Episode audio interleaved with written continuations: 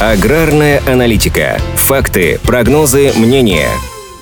В России стартовала весенняя закладка садов. К середине апреля, по данным Минсельхоза, уже высажено более 1100 гектаров. В прошлом году общая площадь заложенных в стране садов составила почти 14 тысяч гектаров. И сейчас есть все основания говорить об увеличении этих показателей. Более того, в последнее время в России растет количество садов интенсивного типа, поэтому повышение урожайности должно быть обеспечено не только за счет новых площадей. Параллельно ведется работа по развитию производства отечественного посадочного материала. В этом направлении направлении также заметен прогресс. Если в 2020 году в России произвели 29,7 миллионов саженцев, то в 2021 уже 32,7 миллиона. При этом зависимость отечественных аграриев от импортного посадочного материала аналитики плодоовощного союза России оценивают в 30%. Это достаточно высокий уровень, поэтому сейчас особенно важно расширять географию собственных питомников. Главную роль в закладке фруктовых садов в нашей стране традиционно играют регионы Южного и Северо-Кавказского федеральных округов округов. Значительный вклад вносит и Центральная Россия. В частности, в пятерке лидеров Краснодарский край, Кабардино-Балкария, Дагестан, Волгоградская область, а также Подмосковье. Госпрограмма развития сельского хозяйства предполагает увеличение производства фруктов в России к 2025 году до 1 миллиона 900 тысяч тонн. Задача выглядит более чем выполнимой. Например, в прошлом году в стране собрали 1 миллион 400 тысяч тонн. Для аграриев, занимающихся фруктами в России, действует специальная субсидия, которая распространяется на саму закладку насаждений и на дальнейший уход за ними. Сейчас Минсельхозе прорабатывают дополнительные меры поддержки, задача которых –